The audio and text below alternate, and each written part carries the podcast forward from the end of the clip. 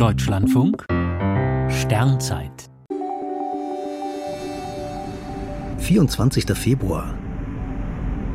Schon heute ist Schalttag.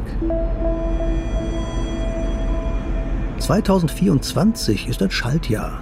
Es hat 366 Tage, also einen mehr als ein Gemeinjahr. Nur in Schaltjahren gibt es den 29. Februar, oft als Schalttag bezeichnet. Doch das ist nicht korrekt.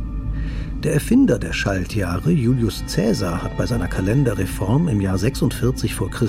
den zusätzlichen Tag vor dem 24. Februar eingefügt. Da begannen im völlig in Unordnung geratenen alten römischen Kalender traditionell die Schaltmonate. Caesar fügte den Schalttag ante diem bis sextum calendars Martias ein. Als zweiten Tag sechs Tage vor dem 1. März. Der französische Begriff année bissextile für Schaltjahr geht auf diese Formulierung zurück.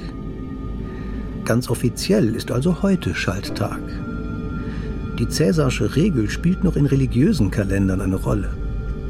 Denn die Tagesheiligen verschieben sich mit den Tagen mit.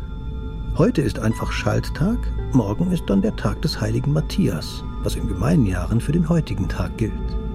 Diese Regelung hat einen großen Vorteil. Wer am 29. Februar geboren wird, hat keineswegs einen Geburtstag, den es nur alle vier Jahre gibt. Denn vom Tagesheiligen her ist es der 28. Und wer an einem Schalttag, also heute zur Welt kommt, hat im folgenden Jahr einfach wieder am 24. Februar Geburtstag.